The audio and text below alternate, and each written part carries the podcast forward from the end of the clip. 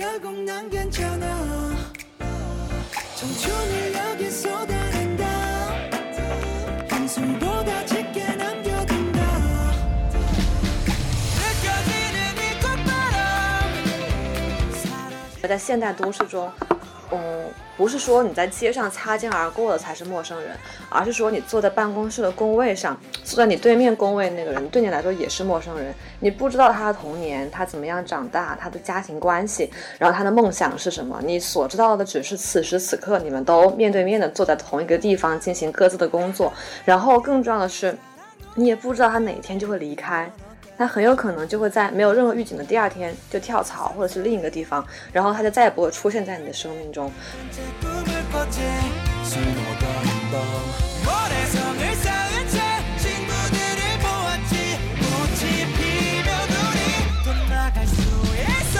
就是有很多种发财的机会，如果你纯从资本。就是赚钱这个角度来说，然后但是感觉大家现在在五环内的人就觉得互联网就是最挣钱的，其实他可能看不上某一个工作，他可能看不上外面那个摆地摊儿的，但摆地摊儿的没准真的每年的收入比互联网公司多，所以就是大家喜欢互联网公司，是不是还因为它有一种体面，对体面，然后好像和科技技相关，很现代，就好像就是就体现了大家现在对于现代的这个概念的一种想象。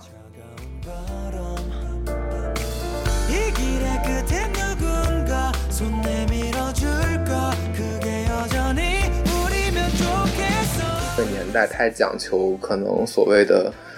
嗯效率也好，或者工具理性这样的东西的时候，我觉得可能需要另外的一个框架，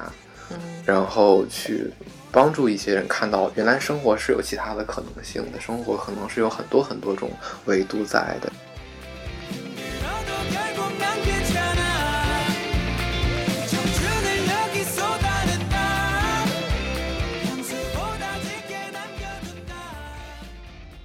大家好，这里是八环景观，我是古典。嗯，我是小鱼，我是通通。冷场。对，然后我们就是想做一档播客，然后之所以想做一档播客呢，是因为就是就是我本人呃是做记者，然后我想逼迫自己，然后在工作之外有一些输出吧，然后我觉得平常的工作实在是。因为记者这个行业，就是他的那个生活和工作的那个边界特别的模糊，就经常觉得自己是一种就时刻被工作占据、填满的一个感觉。然后我就想逼迫自己，然后有一些就是这样的一种形式的一种输出。对，然后很高兴邀请到了小鱼同学和通通，对，然然后他们两位可以就是介绍一下自己。大家好，我是通通，我现在在北京某家媒体。然后刚才谷老师说的那个，我特别同意，就是我在来的这个地铁上还在用电脑，然后完成我今天的工作，然后才能来这儿录这个播客。是我是北京的一个在读大学生，然后是研究生。在本科的时候，是因为在也是在媒体实习过，然后也是在那个媒体认识了通通和古典。然后其实也是因为，嗯，觉得在媒体工作压力很大，然后工作和生活都被填得很满，所以就又逃离出这个职业圈子，回到象牙塔里再苟三年。但是也是希望能够继续保持自己对生活的一些思考。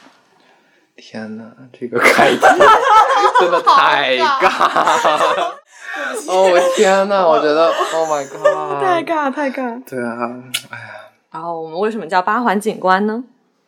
对这个问题很有意思。对，然因为我后，刚从八环过来。对童老师，其实，哎呀，童老师老说自己是八环，但是人家其实是住在七环，而且人家是来自就是北京的上东区，你知道吗？就是顺义区。对啊我每次跟别人说，就是我家住顺义，然后他们都以为我家住后沙峪，就那种从小上国际学学校然后打特别高尔有夫。钱对对然后事实上我们家并不住在那儿。但是，但是你，然后我介绍一下我自己，我家是延庆的，延庆就是在北京是一个存在感最低最低的一个地方。然后我们那个地，然后我们那个地方就觉得顺义好有钱，钱，就真的顺义特别特别有钱，就是大城市，嗯对吧？你看我妈小时候跟我说，顺义有牛栏山啤酒厂，顺义有汇源，然后顺义有机场，就真的特别特别繁华，真的。嗯，那我用夸一下延庆吗？不用，不用，不用不用，我们就是对对，然后就是对我们两个就都是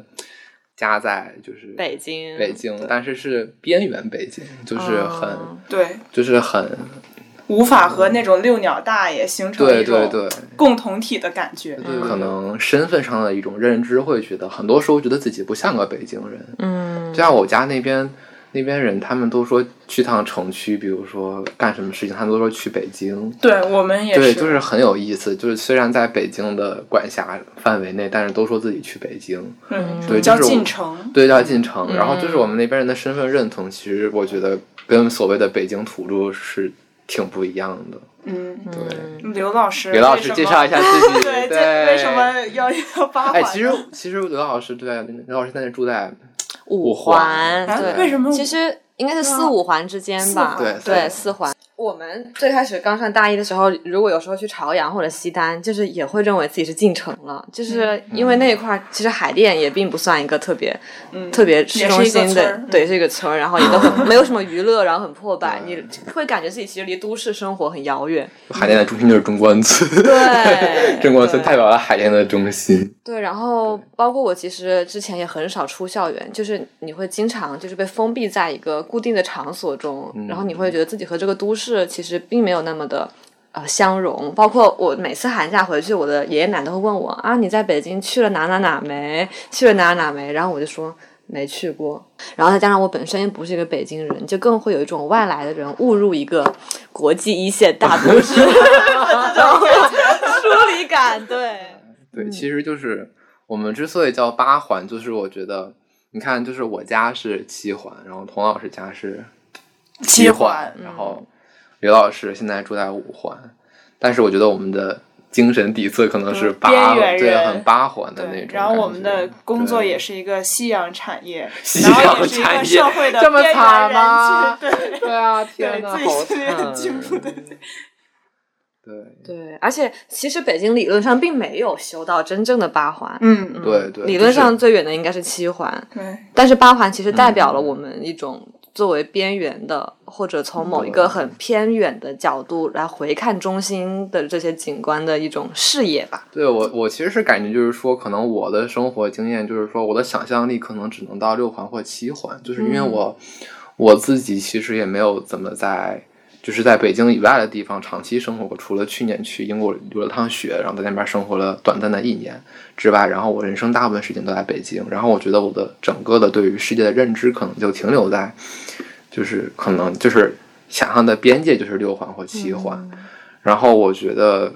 觉得可能做这样的一档节目，就是说可以把我们的想象真的拓宽一些，就是去想象一个八环的世界是什么样的。它可能并不一定是代表着边缘，或者说一定代表着某种嗯、呃远离中心，它可能就是一种我们没有想象到的一种一种一种一个世界，一种话语，一种不一样的存在。对我们第一期想聊的一个话题是关于互联网大厂。因为现在是一个就是大家很热门的一个就业选项，就是小雨同学现在还在读书，然后我和通通，然后都是在媒体工作，然后小雨，你会进互联网大厂吗？嗯，其实，在昨天之前，我都很坚定的认为不会。好的，对，昨天发生了什么？昨天我就是给一个我认为就是一个和互联网大厂全无关系的公司投了一个简历，嗯一个实习简历，然后嗯令我很震惊的是，他杳无音讯，然后石沉大海。然后我就去找我的同期同校的朋友们了解了一下他们当时投简历找实习的情况，然后发现就是他们。有一个我们班绩点第一名的男生说，他当时暑假投了一百封简历，只有四十封有回音，然后只有十封邀请他去面试，最后只拿到了两个 offer。然后我就发现这个就业市场好像比我想象的要残酷的多。我之前以为我的学历可以给我带来很大的增值，但是发现并没有，因为都是跟你一样学历的人在这个领域中竞争着，所以你其实并没有真正的优势。所以我就想，那我是不是可以尝试一下去互联网大厂？对。，OK。所以现在小雨是可能在摇摆的一个阶段，对对。然后，对，然后我们其实今天就是可能先想聊一聊，就是现在大家为什么这么想去进互联网大厂，以及它可能背后的我们对它的一些思考吧。我觉得今年是这样子，今年是，呃，疫情其实让很多企业是处于一个缩招或者是不招的一个状态，但是互联网大行的热度，我觉得反而是有增无减。就我前几天看到一个，就是字节跳动他们计划在今年底哈要招再招一万人，我觉得很惊人嘛。就是字节跳动现在如果它年底再招一万人的话，它的人数已经可以到十万了，就像是一个镇的一个人口那样，好像它像是那种就像是一个参天大树一样，然后很多人都想跑到它的这个树荫底下，然后去寻找一种可能像是庇护或者是一种。安全感，觉得在他在这个这么大的一个体系里面，自己觉得会会更安全吧。其实我之前也在大三的时候尝试过去投过网易的实习，那时候我是想投网易它游戏部门的文案策划，因为我会觉得它跟我自己呃对媒体或者文字上的能力会有一些相关性。然后也是因为我自己平时喜欢玩网易的游戏，就我喜欢打阴阳师，然后我就特别希望能抽过 SSR 吗？SSR 全图鉴好吗？就是满的。凡尔赛，凡尔赛。就很希望能够去自己喜欢的游戏公司，为自己喜欢的游戏出一份力。然后当时其实网易它的校招。一直以来都是呃很著名的那种很严苛，就是它的招聘条件上，它甚至不是像人家说我只招九八五或者二幺幺，它招是我只招清北复交同济什么一系列的十六所大学，它就是因为那是一个暑期的正式实习，就不是那种平时的兼职或者内推。这十六所。就是正式暑期实，就是应该是他实习档位中最正式和有转正机会的那一档。哦，他就是说我只招那十六所学校的，对。然后，就是在简历上这个要求就已经筛掉了一批人。然后，当你的那个简历通过之后，我当时是找师兄要了内推，然后所以直接过了简历。如果没有内推，我还不知道自己能不能过简历。过了简历之后，他先有一个线上的笔试，笔试也非常难，他只给你两个小时的时间，然后让你开着摄像头在网上答题，然后答的题目就是有大概十到十五道左右的题目。然后这个笔试当时我觉得难度已经很大了，然后我通过之后，我觉得其实可能通过的比率不会很高，但我还是拿到了他的。电话面试，他应该是电话面之后叫你去现场面，这样三轮过来。然后电话面的时候就开始，嗯，我就会发现自己不适合互联网公司的部分。他们会因为网易它的游戏部门的 slogan 是游戏热爱者，他们就是会找那种。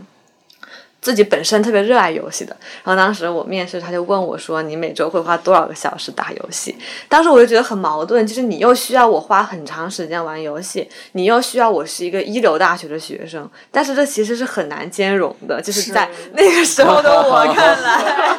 我当时说我一个星期可能玩十个小时，就是每天可能一两个小时。哦，你玩这么久？他觉得有这也很多了，但是他觉得完全不够。那要玩多长？我不知道。他的标准是多少呢？我不知道，但是按照我现在干阴阳师的的经验来看呢，可能一天至少要三五个小时。那这样的话，他怎么不挂科？对啊，我就是说，这到底他们需要怎样的天才少年？就是一方面可以进入 top 十六所学校，一方面又能够保证每周玩二十个小时的游戏。Oh my god！然后这个时候我就已经隐隐的感到，可能我和这个公司相信不是很好。但是后来他就继续问我说：“嗯，他让我现场设计一个游戏场景嘛？嗯，就是说你玩过魔兽吗？我说没有玩过。他说好，那我告诉你，魔兽是一个 MMO。RPG 的游戏，然后我说，呃，请问什么是 MMORPG 的游戏？他说，这是一个多人同时在线的角色和战斗类游戏。我说好，现在你可以开始告诉我，你说你爱玩阴阳师，那假如你阴阳师的世界观为背景，设计一个 MMORPG 的游戏，然后我就愣住了，我就立刻火速打开电脑开始搜魔兽是一个什么样的游戏，它里面有哪些结构，然后就顺着往阴阳师里面套，但是显然就是。我对游戏的理解还是很不到位，然后因为我没有玩过这个类型的游戏，所以给出的答案也很糟糕。这个东西可能比起古典说的更重要一点，就是它之间可能你确实需要掌握一些游戏的这些核心的技巧、开发和玩法，才可以更好的辅助剧情，而不是一个完全无关的纯选拔性的东西。所以就让我觉得，互联网大厂之所以优秀，然后成为经济的顶梁柱，然后也成为大家追捧的对象，也是有原因的。就它确实是一个要求很高，然后能够选拔出一批精英或者。某些方面、某些领域具有特长的人进去的地方，嗯，这确实是，我觉得就是只是一个实习的一个游戏策划岗位，居然要求这么高，对，就完全超出我的想象。就是因为我本科的时候学新闻嘛，然后我周围的同学也很多去互联网公司，但是。我们专业能去的其实主要就是运营岗，嗯，像技术类的基本上也去不了。嗯，然后我自己在研究生的时候有去一个，呃，就是十三幺。然后当时我想去的话，其实是冲着十三幺这个名字，就因为我觉得这个节目很。就很有那种现在大家所缺少的那种思辨性，然后我没有说很想冲着腾讯这个招牌去，因为没想去互联网公司。但是当之后我我再去出去的时候，跟别人介绍，人家说你在哪实习，我说在十三幺，然后人家就会露出一种哦我不知道是什么，但是又马上要接接着说一句哦不错不错的那种感觉。然后但是当我跟别人后来我就很麻烦，我就觉得直接简单的说我在腾讯做运营，然后对方就。也不知道你干嘛，他其实运营有很多，但是就会露出一种哇你好牛逼，然后就马上就那种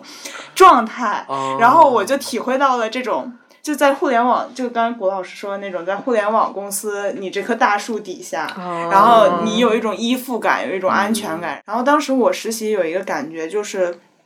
就带我的哥哥姐姐还有叔叔们，然后他们都其实呃。就很平易近人，但是我们在工作的时候，它其实是一个非常的呃流水线的这么一个东西。就我明确的知道我是实习生，然后我完成的那个工作其实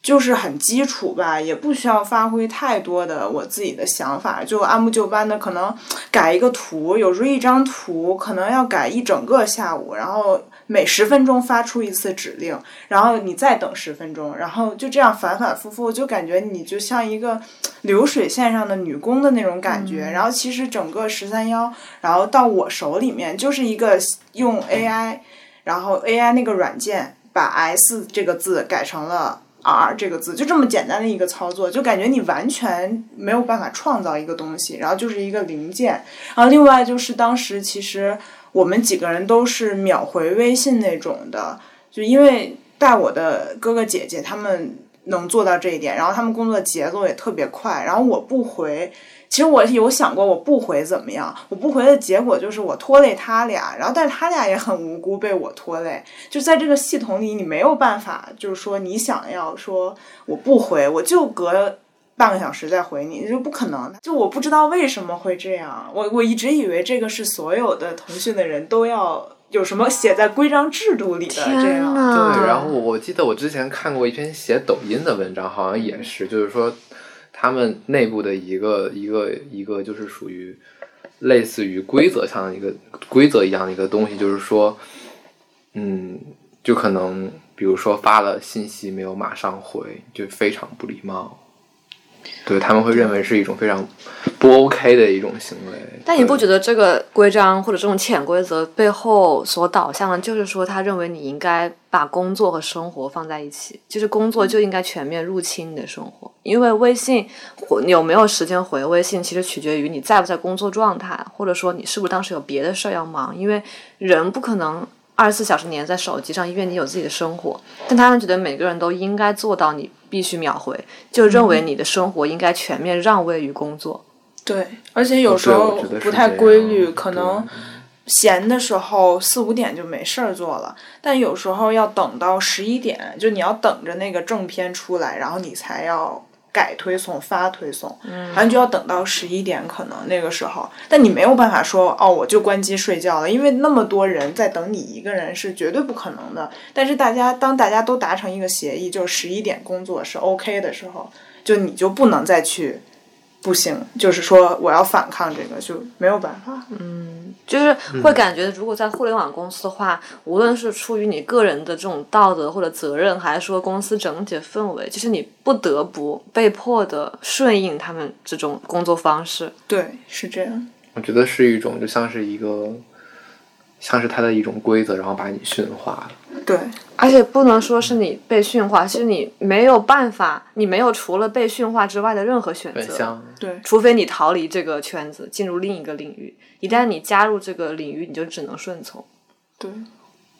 嗯就我们刚刚在说关于在互联网大厂，你好像必须要微信秒回这件事情。嗯，对，然后其实它可能本质上也反映了一种互联网它对自己员工的要求，就你需要有这种品质，就是你可以容忍生活和工作的模糊，然后你的生活应该全面的为工作让位。那我们就可以由此谈到我们的第二个话题，就是互联网大厂他们需要的是什么样的人，然后是不是因为我们本质上不是这样的人，或者难以接受这种特质，所以我们才要么主动，要么被迫的远离了互联网大厂。嗯，其实我觉得通通通就可以讲一讲刚才的经历。啊，讲一讲吧。我的经历吗？对，朋友们，其实刚刚我们已经中断了，可能有二十分钟到三十分钟左右的时间。对，就是因为通通老师的一通工作电话，然后通通老师讲一下吧。就是我们在给一个短视频平台，对短视频平台的甲方爸爸，然后写软文。正常情况下，在一个编辑部，我感觉编辑们他们都允许，比如说。呃，至少两个小时不回微信吧，因为有时候你在写稿，或者做在采做采访，或者在做任何事情，就是那是属于你自己的时间，就没有人去那么无孔不入的想要监视你的时间。但是，一旦要跟甲方合作的话，就是节奏就会变得特别的快。然后，就我们周末的时候基本上不会加班，但是刚才就打了一个电话，然后编辑第一句话就是：“我操，竟然活出了互联网公司的感觉。”而且因为你们这个项目本质上就是在跟互联网公司对接，对所以你就得按照他们的节奏来工作。对对，是这样。真的把媒体带了互联网化，真的。哇对，而且他们会发明很多很新鲜的词汇，比如就特别我我现在 fancy，对对很 fancy 的词汇，就是什么同步一下，啊。然后拉齐，对对对对哦对，就是这种明明你能用很朴实的话，对，然后他们就非得要用那种很炫酷的语言来表达那个意思。还有什么勾兑一下一哦个东西对对对对哦天呐！但同步呃，把你的什么东西同步到我，其实就是跟我汇报一下你进度到哪儿了。嗯，然后我们两个小组之间勾兑一下，其实就是说我们互相就是通个气，现在嗯彼此之间的合作进行的怎么样了？那互联网黑化大全，对，这其实都是实习生级别的互联网词汇，然后我们听起来像 特别高级。但这种很高端的词汇，你不觉得也是他们？就是如果从社会学的角度来说，就是一个群体，他们构造出属属于自己的一套语言模式。其实一方面就是为了加强这个共同体之间的认同，另一方面就是你不觉得他们就是有意识的想要打造出互联网是一个很高端或者那种精英白领的那种工作幻想，不是工作特点吗？就当你自己在使用这些话之后，你也会觉得自己好像很专业，然后进入了某种就是很厉害的这个。这不是跟学术词汇、学术共同体是一个意思学术也是这样。就我最开始学社会学的时候，我就觉得很难理解，就是为什么啊、呃你比如说我们讨论这个东西的某几个不同的特点，嗯，它就会要使用不同的面相。还有，如果你说你要反省一下，或者想一想、思考一下，你就会说关照一下自身。哦，然后什么什么都要加一个叉叉性，就是什么什么性，现代性，对，哦，天哪！学会了，学会了对，我们要聊什么来着？我啊们我画像互联网大厂可能需要什么样的一类人？对，其实我个人感觉，就是说你可能很难给这一群人有一个非常统一的一个画像，嗯但是我觉得他们可能有一些就是相似相似相似的一些特质，比如说可能都是很愿意去拼搏的人。因为互联网那么快的一个工作节奏，然后你你你是知道的，然后你进去了，你就接受那样的一个工作结果，那我觉得是确实是很愿意去拼的人，然后以及可能想很快的去实现财富的积累，因为确实工资要比其他行业高一截儿嘛，嗯，以及可能就是愿意付出很长的时间去加班去工作，然后不在意没有什么闲暇生活这个事情。对，其实我觉得最重要的是，其实不是说他们愿意拼搏，而我们不愿意拼搏，是说嗯每个人对拼搏到什么程度是可接受的，是不一样的。嗯对对我们可能不会不会认为。应该把你生活的百分之九十九的重心都放在工作上。我们需要一定的闲暇生活，就是必须得有休息和日常，才可以支持我作为一个个体生活下去。不然你就会开始质疑自己生活的意义是什么，就会觉得没很没必要。但对他们来说，很可能，嗯，把我全部的生活都变成工作是完全可以接受的。这就不禁让我想到，我前两天才和一个朋友，一个女生聊过，是我的本科同学，然后她现在在华为上班，然后。华为虽然一直标榜自己不是互联网公司，但他们就是竞争也很激烈嘛。狼性文狼性文化，化，对对然后他跟我说的是，我就问他，我说会不会觉得公司很累，然后就是很疲惫。他说他最开始也这么觉得，但是后来他们公司就是有同事跟他说，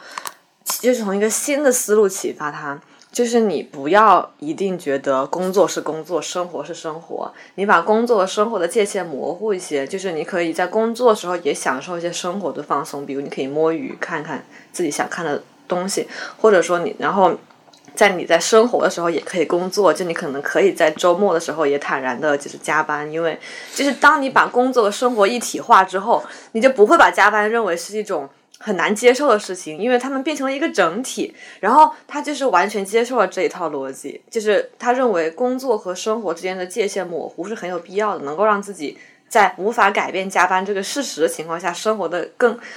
愉快一点。我讲一下我的经历。我上我上周末去看了一个电影，就是一秒钟。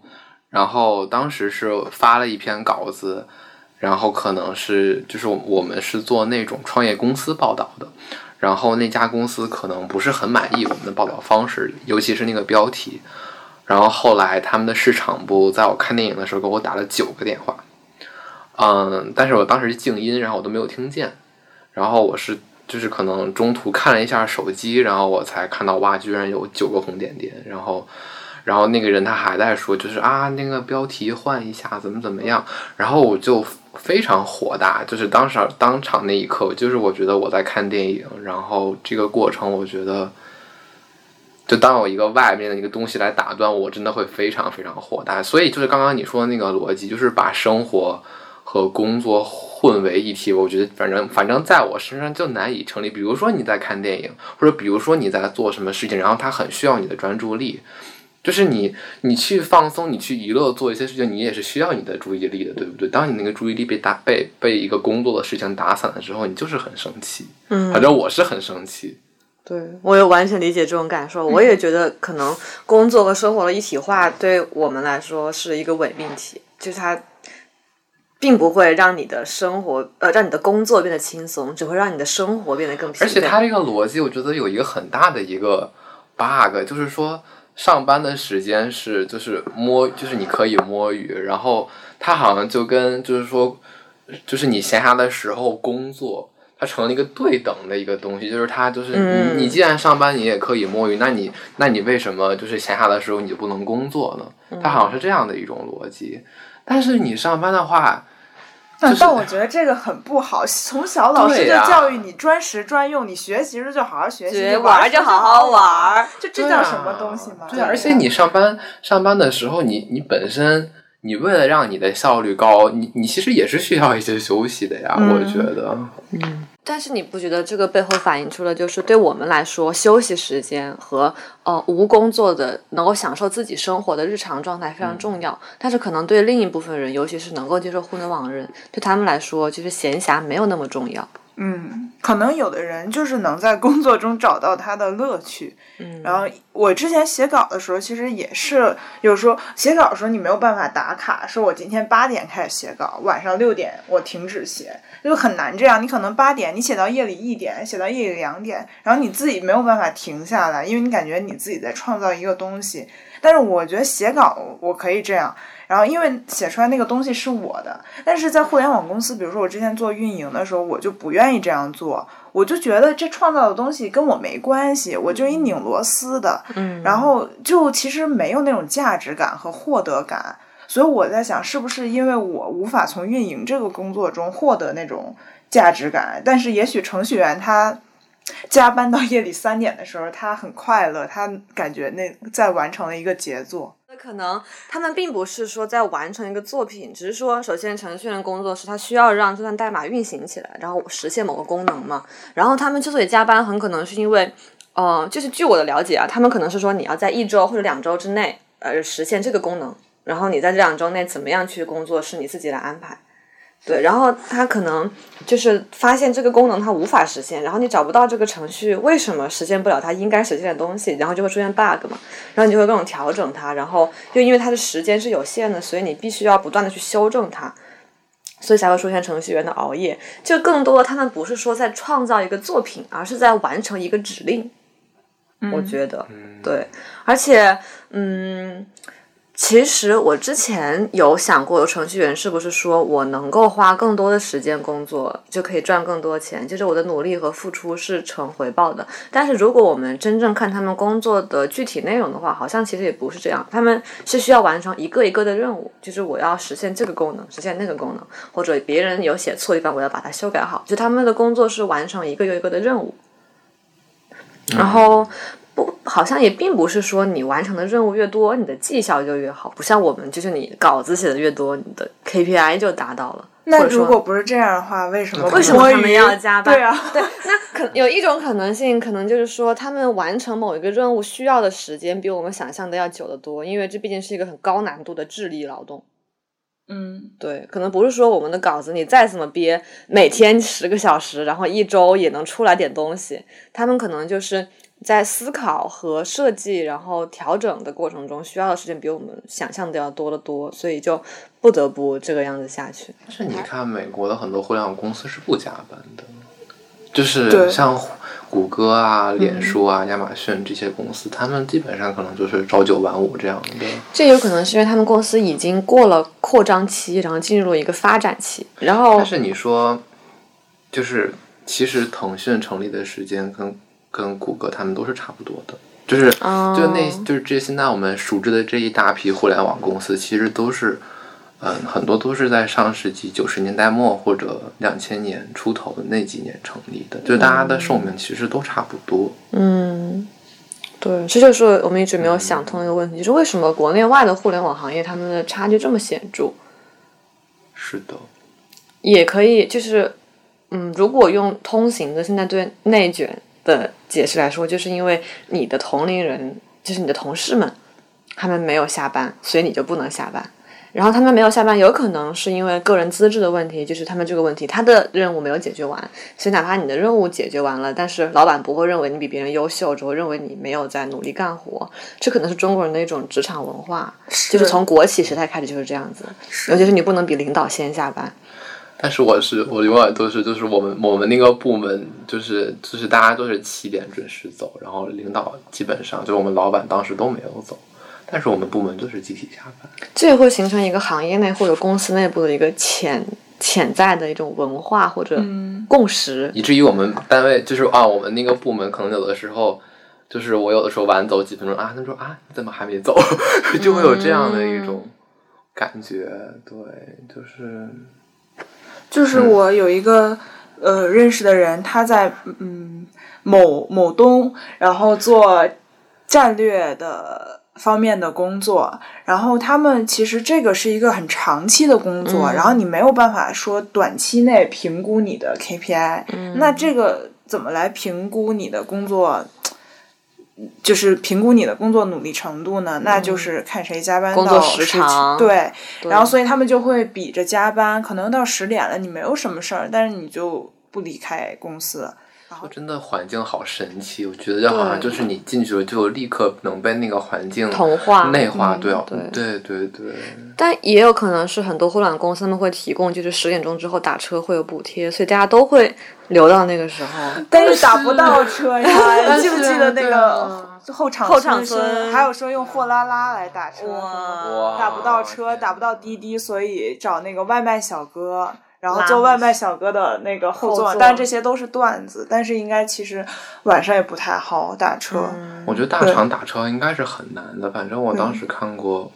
因为我现在上班的地方在中关村，然后跟字节跳动在一栋楼，嗯然后就我感觉以他们的那个密度，就是下班晚高峰要打车的话，那我真的觉得中中关村会堵死。嗯就是一个异乡人在北京，然后在一个普通的晚上，你确实好像没什么特别有意义的事情可以做，你不如待在办公室里。办公室里你想刷手机的时候可以刷手机，然后有活干的时候，你办公室里也有设备，就是显示屏什么的，就是条件也满足，所以会自然的待到要睡觉的时候回去。其实就感觉很像我呃本科的时候。其实我在宿舍觉得没什么事可做，然后可能跟室友关系也不太好，我就会一直待在图书馆或者教学楼，然后等到晚上睡觉的时候只回去就洗个澡就睡觉，就是宿舍对我来说就只是一个承载睡眠的地方。那这么说，其实要公司应该让他觉得挺舒服的，所以他才愿意长期待在对那，儿。也是，因为我之前听说过，就是呃。国外的话是 Facebook 的食堂，然后国内的话是字节跳动的食堂，食堂特别有名，就是有名到甚至就是互联网从业人员甚至会去找他们在字节的朋友，就是带他们 去体验一下食堂这种感觉。哇，就好像北大的人经常会请清华的人带他们体验一下清华的食堂。对，而且我感觉字节跳动也有意识的在营销自己的食堂，特别好，就是圈内小内部的传播，就是他们的食堂很有名，就是很丰盛，然后又很便宜这个样子。然后所以当时我就很奇怪，我说为什么互联网大厂要要建食堂呢？然后后来发现可能有两方面原因，一个是说，因为对互联网公司来说，最宝贵的成本就是人才嘛，因为他们是一个纯技术性的行业，他们就是要靠智力产出产品，所以就是有拥有优秀程序员是一个呃互联网公司能不能成功的关键。所以，然后但是优秀程序员是有限的，然后国内这么多互联网大厂，他们就会想办法去争夺人才嘛。然后无论是从薪水上还是怎么样，因为对互联网大厂来说，他们的成本主要就是人力上，因为他们不一定需要特别豪华的办公楼，然后可能仪器设备需要，但它是一个固定的东西，然后他们最大的成本就是人员。所以，为了留住人员，他们就可以去开发像食堂、健身房这样的东西。然后，另一方面，这些东西又让整个工作场所和生活的边界进一步被模糊了。就是你好像生活中需要的东西，在公司这个园区都可以被满足，那么你就更没有离开公司、回归到自己生活的必要了。你在公司就可以完成吃饭，甚至洗澡，然后健身。这样的需求，然后楼下就有小卖部或者便利店，你就可以去买，然后你的工作这里可以完成，好像真的对他来说，家或者房子就是一个睡觉的地方，然后他的百分之九十的人生都是在公司这个单位里度过的。嗯，就感觉很像我们以前说的那种国企大院儿，就是单位里，哦对对然后有医院、有幼儿园对嗯，然后还你可以衣食住行，所有一切都能在那儿解决。嗯但是我感觉跟国企大院儿的那个回忆起来相比，就是那个时候大家其实人与人之间也是有连接的，就是你院子里的这些叔叔阿姨你都认识，然后他们可能也很闲，每天下午坐在一块儿喝喝茶或者怎么样。但现在感觉这个互联网它虽然是在物理上面，你可以在这里完成生活的一切，但是其实你是一个原子化的个体，然后其实你和你的同事们并不是当年国企大院的那种感情了，对就是这么一对种感对，是这。种感觉。就我觉得它更加的高度的系统化、组织化，然后嗯我觉得可能说不太好听，就有点像是白领版的富士康。嗯嗯，就是因为每个人都在做自己的就是大家都在做自己的工作，大家好像就是这个流水线上的一个、嗯一个要素而已。我觉得，而且更重要的是，我们其实觉得国企他们的这个园区很像一个社区，但是我们不会认为互联网公司的园区是社区，因为社区除了你有基本的这些生活设施之外，你更需要重要的是共同的价值观或者共同的生活方式，但其实没有，而且彼此之间对于你的生活史，就是你的过去是怎样，你的未来是怎样，都是不了解的，就是让我想到。嗯，一个社会学家叫齐美尔，他的一个他写他，因为他研究的问题就是都市中的陌生人，就是他认为在现代都市中，嗯，不是说你在街上擦肩而过的才是陌生人，而是说你坐在办公室的工位上，坐在你对面工位那个人对你来说也是陌生人，你不知道他的童年，他怎么样长大，他的家庭关系，然后他的梦想是什么，你所知道的只是此时此刻你们都面对面的坐在同一个地方进行各自的工作，然后更重要的是。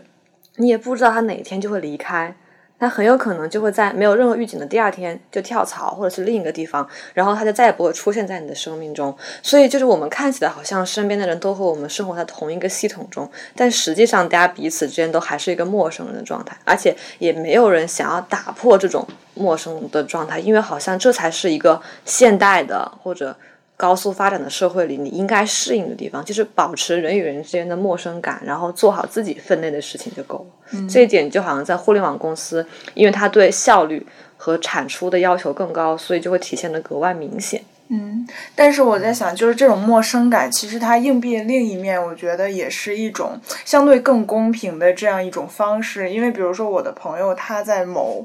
央企，然后央企，比如说他是。呃，钢铁做钢铁的，然后就会有所谓的钢二代，然后钢二代的话，在这里就你懂得，他们就可以很直接、很方便的就进入到这个系统里面。但是我还没有怎么听说过，就是互联网二代，可能也因为二代，对马二代，对，就可能也是因为他太年轻了，就还没有到产生那一种。代替的对的时候，所以他感觉就是，虽然大家彼此是年轻，但是那种相处方式没有那么的复杂，就不是一个人情社会。对对是，对。但是就像我们说的，其实费孝通在《乡土中国》中说的，中国人最重要，中国社会最重要的特点就是它就是一个人情社会，然后它是一个差序格局，就是意思是，我对跟我关系亲疏远近不一样的人，我的相处方式就是不一样的。是，就是我觉得在互联网肯定也存在，就是这种，就在哪个地方都有江湖，但是它至少就是向我们展示出来，它明面上告诉我们的是一个大家互相称呼为同学，然后你的老板叫 Pony，然后你可以叫他 Pony，你不需要叫他马总或者什么那样，只要表面上是传达了这么一种非常就是平等啊，或者说开放的这么一种企业文化。对。就是这其实是一种很公平，然后也非常现代和西方的一种，就是非常具有一种美国式的感觉。这也就让我们进一步想到说，是不是大人们追求现在年轻人追求互联网大厂，也是因为它相对于其他的行业来说更加的公平，它能够给一些。相对来说，在人情或者社会资源方面没有那么多优势的年轻人，一个实现自己梦想或者说阶级跨越的一个敲门砖，一个机会。只要我努力，然后我有编程或者写好代码的程序，我就可以也同样获得高薪，然后为社会产出东西。嗯，一定程度上，我觉得可能是这样。但是我有一个一个想法，就是可能在美国，就是我们看到。像是某些行业，比如说金融、咨询、法律这些行业，它是典型的中产行业。嗯，就是因为刚开始从事这些工作的人是一些中产，然后他们以后就会招跟自己相似的人进去。嗯，所以就导致这个行业它越来越圈层化。就可能我作为一个非常普通的，比如说我是一个贫民窟里出来的黑人。我在美国想进入可能咨询行业或者金融行业这种就看上去非常精英的行业，几乎是就很难嘛。嗯。然后我觉得可能互联网是因为它现在发展的时间还比较短，嗯。但是可能在某一个节点，就它在未来，它会不会也是形成一种圈层？比如说，刚刚我们也提到，就是说现在。你说网易的只是招一个实习生，但是他只要那十六所学校的人，嗯，那可能这个学校会不会形成一个圈层？嗯，就比如说，比如说这个组可能 leader 是清华的，那他可能就想找实习生也是清华的，这样可能就会拒掉很多普通的一本二本同学的机会。对，所以我觉得可能他到后来他也会形成一种非常圈层的东西。这就像说，如果我们说，嗯。互联网它的公平性就好像高考对于教育的公平性一样，就好像我们进入互联网大厂，它就像是一个衡水中学，每个人都可以通过自己的努力和奋斗，然后考上自己心仪的学校，获得一份自己满意的薪水，然后就可以实现在这个国家买房养家，然后立足下来这样一个中国人最根本的一个生存的梦想。的话，那么就好像我们刚才说的，呃，如果说网易它对高校的这个筛选体现了一定圈层化的话，那我们往前推，你最开始能够进入这个高校，不是通过高考这样一个相对公平的渠道吗？然后正因为高考其实也存在像自主招生或者各种艺术特长加分这种，对文化资本的对互联网它肯定也是能有这些门路的，只是可能它相对于其他行业来说，它的呃这种几率更小，然后你通过努力就是公平的方式能获得的报酬又更大，所以对年轻人就有很高的吸引力。嗯我不知道你们知不知道有一些就是求职机构，嗯就他们可能会跟就是大厂的内部员工有一些合作，比如说可能某些就是一个实习的 offer 或者是一个正职的 offer，它是可以明码标价的出售的。嗯就是他可能比如说他和某些大厂的员工有一个合作，他可以做你的导师，他可以指导你怎么去面试，然后怎么去更好的去应对互联网大厂的那些问题。我就是当时，我其实就是问过这样的求职机构，因为我有一段时间求职焦虑特别严重，然后我就去问了这样一个机构，然后他当时那个人就给我报了一个价格，我应该是有大几万这样子，然后我觉得这个价格对于我这样的一个就是普通的工薪家庭的人来说，实在是太贵了，嗯就是它真的太贵了，就是我觉得，嗯。就是我不舍得掏那个钱，只是去做一个面试，或者为了去进入一家公司这样子。嗯但是我觉得他可能那个钱，比如说对于一个中产家的小孩儿，可能就还可以，他觉得那个钱可能还不是很贵，他也可以接受。嗯那我有了这样的一个，就它像是一个助推器嘛，像一个加速器，好像是开挂了一样，就是你有这样的一个辅助，你可能更好能进入那个公司。那我觉得对于他来说，也许就不是那么困难。所以我觉得他这个也是有一个阶层的一个影响东西在的，对对对。但你也可以说，中产阶级的小孩在读书的时候，他们也更有机会，比如说出国，或者拥有更好的英语口音之类的。然后他们可能会请到更好的家教老师。但是普通家的小孩，你就只能靠自己努力刷题，然后，但是你也并不是没有机会和他们获得一样的成绩。对他可能只是说给另一些人提供一些不需要努力的渠道，但他并没有完全扼杀你自己通过努力向上的渠道。嗯，没错，这这这是肯定的，对对对，只是说可能就是永远是有文化资本的人，他们更容易走捷径，就是他们是相当于抄近路的感觉，我觉得是这样子。对，热爱互联网公司的会不会是那种五环、八环以内的人，或者说就是中产的人格外的喜欢互联网公司？因为我之前去义乌出差的时候嘛，当时那些人他们很多都是小学毕业，然后做过很多种职业，就是保安，然后开公司，然后售货员什么全都做过。然后其实如果纯从收入来讲，呃，去义乌做买卖就是做生意，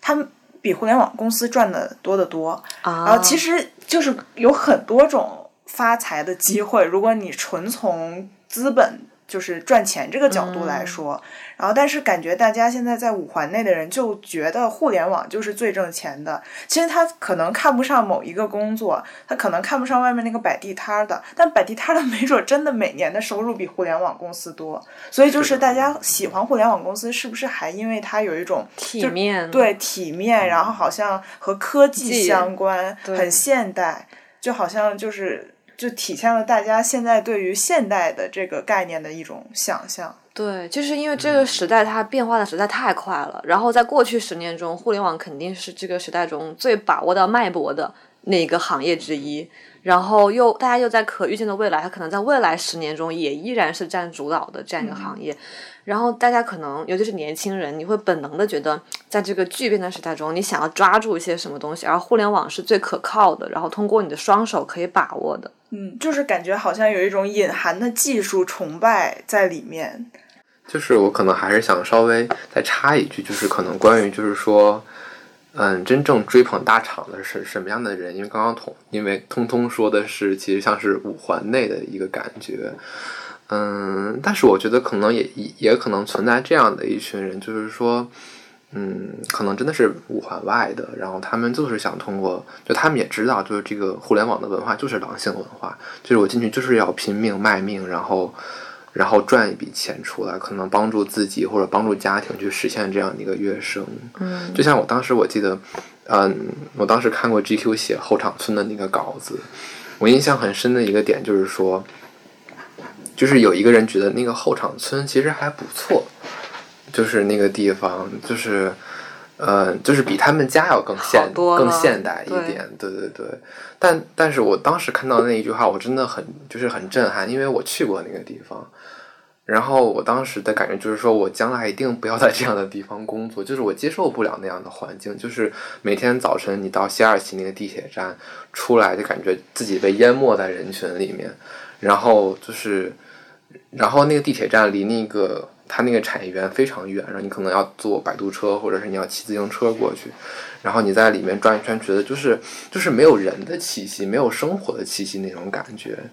嗯，就是或者说，嗯，对，就是它很，嗯，就是觉得你进去之后，你就好像是你的生活就完全的陷在那里面，就是一然后切都是为效率对一些对一些。它它真的很像个工厂，但是对于一些人来说，它真的它比他们家乡要好，对，嗯，因为我想起你说的那篇稿子嘛，就是它其实呈现那种悬浮的状态。对对，对。然后他们都把这个当做一个暂时的落脚点，就是人家也不是不会享受生活，人家觉得我在这儿拼搏五年，然后挣够了钱，然后我再想做什么做什么，就像三十五岁退休的程序员一样，就感觉大家好像是只是把它当做一个中转站这样的一种，嗯。然后他们就一种暂时性的感觉。其实，在这个层面上跟衡水是很相似的。你觉得、哦，我苦三年，灰头土脸、蓬头垢面的，那么努力三年，我就可以出头对我就可以考上一个好大学，然后拥有一个美好的人生。然后可能你考上好大学之后，你觉得哦，我要在后场村，然后也蓬头垢面的待五年。然后那我就会想，就是一个一个这样，那它下一站到底是哪里呢？就是如果你只是把这个当做一个暂时的中转，对，我觉得这好像就是想把自己的这种享受，好像一直后置的这样的一种选择，就是我在我这个阶段的努力是为了我将来的更好，就就很像，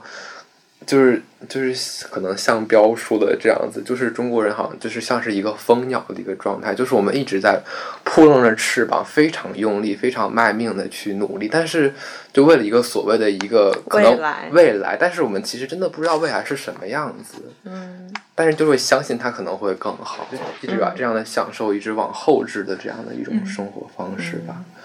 但是我也觉得，就是刚才我们的谈论，其实很有可能是因为我们也会受到我们所处的社会阶层和圈子的局限，就是媒体人只会以媒体人的角度看世界，然后没错，是这样。然后我们三个都是学，就是都是学人文社科，对对，就是然后理工科的同学和就是技术岗位的人员，他们也只会以他们的角度看世界。然后其实以任何一种角度来擅自揣测他人，都是肯定会有局限性的。我觉得我们刚才说的方法，其实就很有一种何不食肉糜的感觉，就是希望不会冒犯到大家。然后反思一下我们自己自省。们自己，就像我们说，我们不能接受像后场村那样或者没有闲暇生活，那是因为我们还有一些最最基本的东西可以保证我们有享受权闲暇的权利。但是在这个国家和这个社会上，还有很多很多人，他们甚至连这些东西都无法保证。你就想说，那你在后场村工作的人，是不是比在富士康工作人要好？我有段时间曾经信服过这个逻辑，就是我认为好像就非常这个社会达尔文的逻，辑。其实这个世界很糟糕，那我就是也得先在这个世界上活下去，才能谈之后的事情。但是我现在觉得这个逻辑非常强盗，就是我明明可以有更多选择，而且我为什么又要把希望置于一个未来的明天呢？那我们那所以，我是一个就是好像今朝有酒今朝醉，就是快乐当下的这个人。嗯，我不知道你们是哪一种呢？我觉得我可能曾经是那种，就是我觉得我上我上学的时候，就是非常想努力的想考出来，然后就嗯。就想就是一种非常所谓的，就是把享受后置的那样的一种逻辑在。因为我上学的时候，其实就是没有谈恋爱，然后就是青春期的那个，是因为学习，还是因为没 找到对象？其实是因为找不到对象，好扎心哎！对对对对，是这样是这样，对对，然后对，反正我觉得我那个时候就是。嗯，就是青春期，我觉得我损失了挺多东西的。就是我觉得那个时间段，而且之后该有获得的并不能再对，弥补。就是该有的那种，比如说悸动也好，或者是那种，就是你十几岁的那种那种情绪、那种体验，就是我觉得我很多都没有做。然后当我现在努力过来了，我走过来了，然后我再回望那一段，我真的觉得遗憾特别特别的多。嗯对，如果说让我重新过一遍的话，我可能就即便说我可能考不上现在这么好的学校，但是我学校也不怎么好，就是对 就是即便是我可能到不到现在的这样的一种程度，那我可能也想再过一遍的那种感觉，就是因为你在那个时期所失去的、牺牲的珍贵的东西，是你之后的获得不能弥补，或对者，就是人生，我觉得是这样，就是你二十岁失去的东西，你无法在三十岁或四十岁去弥补，是。就是你这个体验，就是你这个年龄段会有的一些非常独特的一些东西，所以我觉得我现在的这种观念就变过来了，就是我更愿意去看看重我当下我的那种感受，我的我的想法，嗯，对，就是因为你二十几岁只有一次，就是我失去了可能十几岁的那段光阴，然后我不想再失去二十几岁的这段日子。嗯，嗯，刘老师呢？我觉得也是这个样子。我之前也会觉得，嗯、只要我能够忍受痛苦，只要许诺给我一个很好的未来，那么我当下忍受任何痛苦都是我可以接受的。但是我后来发现，你永远会有一个更远的未来，在你的下一个未来等着你，然后那样你的人生就变成了一个无止境的用痛苦交换下一阶段的焦虑的过程。那我短暂的。不知道几十年的人生中，可能没有几十年是快乐的，这样就很不公平。就是我觉得应该，我现在会想要尝试找到一种能让每个时期自己都快乐。我之前就是一直在想，是不是人就是要付出很大痛苦，才有资格收获幸福和快乐？就是不可能有凭空产生的快乐，你一定是要辛苦过才可以收获到快乐。但是。就是好像我付出很大辛苦，最后收获的快乐，要么是它并没有我想的那么珍贵，要么就是它好像并不能抵消我之前承受的那么多的痛苦。对，我觉得生活里就是就是有很多非常简便的快乐啊，比如说你刷 Tinder，对吧？那倒也不必。龚老师点了一个点个甜的蛋糕，就是吃它也很快乐。就是生活其实还是有蛮多的成本很低的快乐的。我就想到，就是我之前做那个软文是泡泡玛特，就现在年轻人愿意花五十九块钱买一个小玩具，然后来愉悦自己，然后其实可能跟点一个蛋糕，然后就他们现在很愿意去，我们我们现在很愿意去花，就是这些六十块钱的。东西，然后来满足这个自己及时的快乐。我感觉好像，就当然我们这个样本很不全面，嗯但是能感觉到的一个就是大家越来越会说活在当下，然后说今朝有酒今朝醉，然后或者说。因为买不起房，然后所以那我不如拿这六十块钱，那我今天每个月我花一千八，然后我每天都开心，那反正也买不起房嘛，然后就感觉好像是因为就是未来没有办法给年轻人许诺一个你现在吃苦，我就给你奖励一个 巨大的幸福，然后年轻人也不再相信这一套，所以现在这些零碎的快乐就变得特别的重要。而且我觉得现在可能你即便进入互联网大厂这种非常高薪的公司，你也未见得能实现所谓的财富自由，或者说你可以在或者我们最世俗的讲，你可以在北京有一套房，有有一个非常稳定的生活，就是。很不现实，就是之前有一个文章很火，就是字节的一个二十八岁的一个程序员，他可能是初始阶段加入字节，然后通过股权套现之后，他去日本开了民宿，嗯，就这样的例子，我觉得可能在之后会越来越少，真的是凤毛麟角这样的人。嗯，就大部分人可能还是，就是大家都是打工人，就是你只要你只要是这样的一个身份，你就很难去获得所谓的财富自由，嗯或者是你也是有财富没有自由对。的这样的一种状态。在你身不由己的陷入到这个系统之中的时候，真的很有必要跳出来看一下。就是，所以就是为什么显得人文的视野会，嗯，虽然它可能不那么重要，然后它在这个社社会上也并不能真的为你带来什么直接的利益变现，但它会让你能够从思考中反思一下当下的状态，然后可能会让你生活的更快乐一点，找到一种就是不一样的途径。去获得一些你以前没想过但也很重要的东西。我觉得小雨刚刚说的，其实就是我们这些人工作的意义。我觉得这个年代太讲求可能所谓的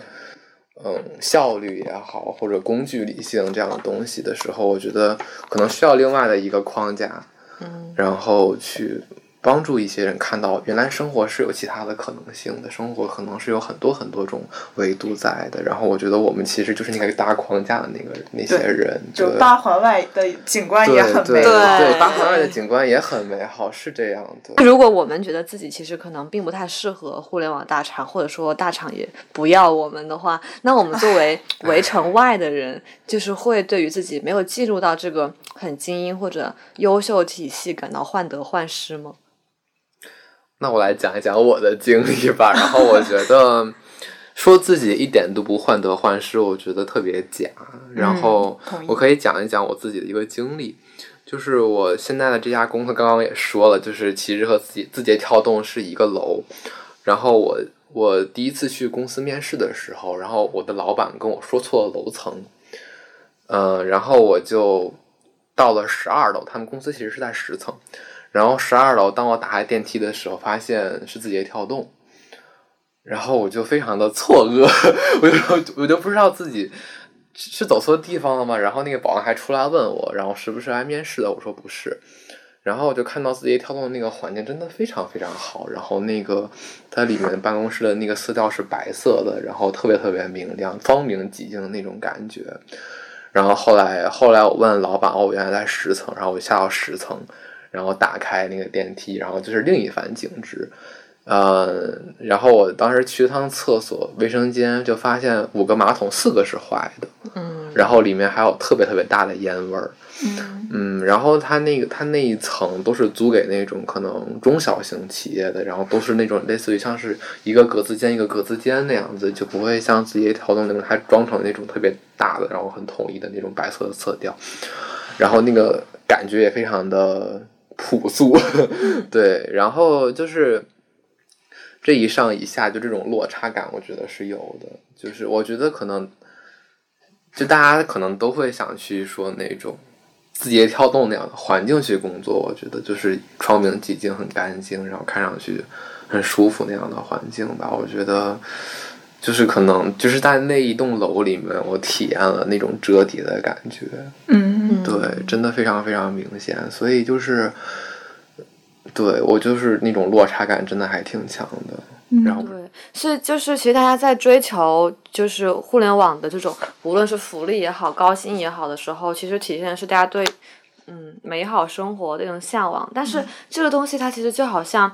嗯，其实它很可能在不远的未来，它又会被另一个因为。东西给取代，因为时代发展的实在是太快了，就是他所许诺的那个明天，很可能其实也只是一个幻境或者是一个泡沫。然后在这个巨变的时代中，因为大家都很害怕自己被落下，嗯，就是落后在别人之后，所以才会这么焦虑。所以就是我觉得很神奇一点是在今年，我身边的同学们，他们突然都开始很想要进体制内。对，好考公务员的今年好好多，好热不光是大学同学、嗯高中同学，我们每一个聚会里，大家都是这么说的。对，我能看到身边朋友圈里很多人都在刷粉笔公告，对吧 打卡。但是对对在大一刚入校的时候，每个人都对考公务员嗤之以鼻，都是说啊，我寒假回家的时候，我爸妈跟我说，你别这么拼了，以后毕业了就回家乡考个公务员。然后大家都说我怎么会考公务员呢？但是四年过去了，就是每个人都在疯狂的想进入体制内。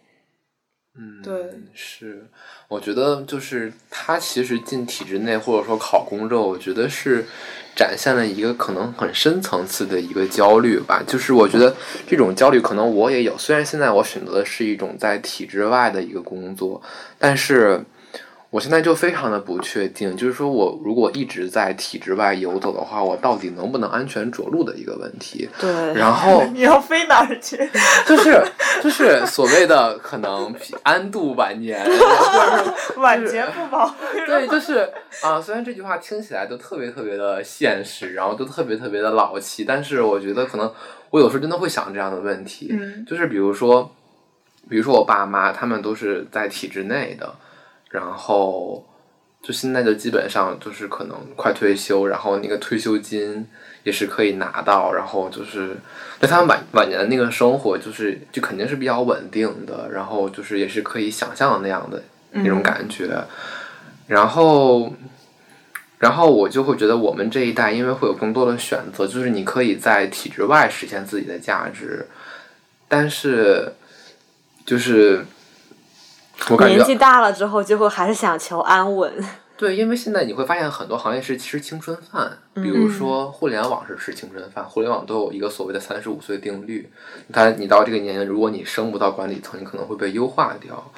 然后我们这个行业同样也是青春饭，对吧？我为什么呢？我觉得，就是我觉得记者可能你老了你就跑不动了，或者你可能有家庭各种东西要处理，你不能老出差。但是我总体而言，我觉得媒体是一个年龄是一个宝藏，相对友好的，对，就是你经验会更多。对对对，我觉得它不是那种拼体力，或者说你越老就嗯会被对歧视那对，种。但是我觉得有很多行业有可能，对，很多行业是这样，就是说在体制内是一个安稳的选项。那我觉得可能很多人觉得体制内不适合我，然后我出来去打拼。但是体制外又是一种非常唯效率论，然后又非常吃青春饭的这样的一个一个现实。那老了之后我该怎么办呢？对，我觉得会有。我在想对，我觉得会，就是我我觉得这是一种非常深层很次、焦虑很非常深层次的一种焦虑，就是说，我觉得好像就是在体制外没有一个所谓的安全网兜着我。嗯，对，包括包括我现在非常现实的一个事情，就是公司给你缴社保、缴公积金这种私企、民企，它都是按照最低的系数给你去是缴的然后，然后我我妈当时就问我，就是就是你公司给你交社保、交公积金交多少？然后把那数字报给他，他特别特别惊讶，就是因为他们在体制内肯定是按照最高的那个系数、最高那个额度去缴的。对，就是这些东西，可能我们年轻的时候当然不会在意，因为你可能更在意嗯你的、你的、你的事业的上升，然后你现在的这个生活的品质。但是你到了老年的时候，就这些，它其实是一个兜底的一个东西嘛。嗯对就是社会福利保障这一块。对对对对，其实我自己在思考，最近在想，就说我要不要给爸妈买一些保险，包括我自己我也在想，尤其是医疗，对重疾 险。开始 想的，之前我从来没有想过这个问题。下一期聊重疾险吧。所以想的就是有没有通过自己的什么办法买保险啊什么的，然后来建立一套给自己建立一套这种完善的社会保障体系。对，就是当社会的福利不够保障你生活，没能给你安全感的时候，就年轻人可以怎么样自救呢？好像最简单的方法就是进入体制。对，可能就是我们现在这种焦虑，就是可能看不到一个所谓的解决方案，或者看不到一个出口。对，但是可能最后再励志一下，就是说，嗯，我这里可能想引用一下，就是现任陌陌的 CEO 王丽说过的一段话。然后我当时在工位上看到他的他的一篇文，就是写他的一篇文章，然后看到这段话，我真的非常非常的感动，然后也想分享给大家。他说，互联网给了整整一代人幻觉，觉得我们终将拔地而起，抗拒生命的重力而而永永远年轻，用程序读取增长，用代码解构命运，沿着 WiFi 顺藤摸瓜，摘取科技革命的胜利果实，通往财富自由的路。旅途已经人满为患，反正我们一定可以赶上末班车，将铁轨铺就的旧时代远远抛诸身后。别逗了，伙计们，允许活蹦乱跳的年代已经过去，有五十岁的果农，就会有五十岁的码农，这中间可能要相隔五十年之久，但它总会来临。在那一天，我们要靠自己赋予自己生活的意义，打工赚钱养家。这六个字里面包管了我们所有尊严的证据。